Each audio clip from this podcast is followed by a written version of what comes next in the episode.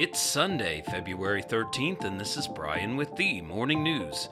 Give us five minutes and we'll give you the headlines you need to know to be in the know. President Biden warned his Russian counterpart Vladimir Putin of swift and severe costs if Russia moves against Ukraine in a phone call Saturday, as U.S. ordered most embassy staff out of the country, and Moscow also began withdrawing its diplomatic presence there. President Biden was clear that if Russia undertakes a further invasion of Ukraine, the United States, together with our allies and partners, will respond decisively and impose swift and severe costs on Russia, the White House said after the two leaders' hour long phone call. The discussion didn't bring about any breakthrough, and there was no fundamental change in the dynamic, a senior administration official said Saturday. The U.S. official said the two leaders agreed to remain engaged, regardless of whether Moscow decides to invade Ukraine or not.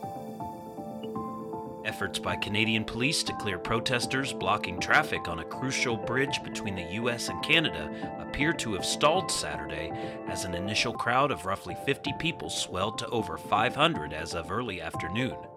Row of police officers standing side by side across a six lane road succeeded in moving protesters away from the entrance to the Ambassador Bridge, opening a few corridors for traffic. However, there was still no traffic either northbound or southbound on the bridge as of early afternoon. Despite police efforts, other individuals joined the demonstrators who are protesting against COVID 19 vaccine mandates and other social restrictions. Some Democrats are pushing President Biden to use his planned State of the Union speech to endorse a return to a sense of normalcy as COVID 19 cases fall, pressuring the White House as many of the party's governors are rolling back restrictions in their states. The elected officials are focused on the March 1st speech as a pivotal opportunity for Mr. Biden to embrace dropping of mask mandates and other rules as cases decline from the recent Omicron surge, but hospitalizations remain high in parts of the country. They are hoping the primetime address can lift public morale and boost the party heading into midterm elections, where Democrats are considered to face an uphill fight keeping control of Congress. In setting policy, the White House continues to defer to guidance from the CDC, which recommends universal masking in schools and that masks be worn in indoor public settings where transmission is substantial or high. U.S. soybean prices have surged in recent months amid shrinking forecasts for South American crops. Prices for soybeans, the base ingredient in many food products, poultry and livestock feed, and renewable fuel, among other things, are edging back towards highs reached last year, which hadn't previously been seen in a decade. Soybeans have risen over 18% in the year to date, outpacing prices for corn and wheat, which have climbed in reaction to tensions at the Russia Ukraine border.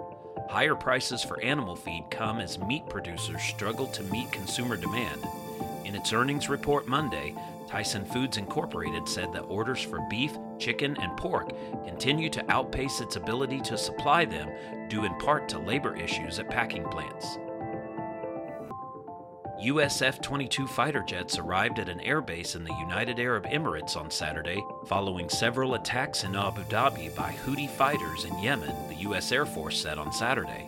In recent weeks, the Iran aligned Houthis have waged a string of largely failed strikes on UAE targets that have triggered Emirati and U.S. air defenses and have even seen American troops based there briefly taking shelter the U.S. Secretary of Defense ordered the rapid deployment of the fifth generation aircraft in coordination with Abu Dhabi Crown Prince Mohammed bin Zayed Al Nahyan of the UAE.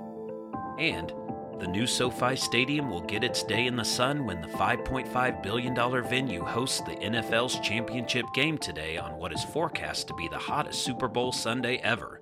Temperatures are expected to be in the mid 80s, and the architects behind the massive indoor outdoor stadium said the conditions would play to its strengths. Because there are no walls, fans feel the Pacific breeze while inside the 70,000 seat stadium, said stadium design leader Lance Evans.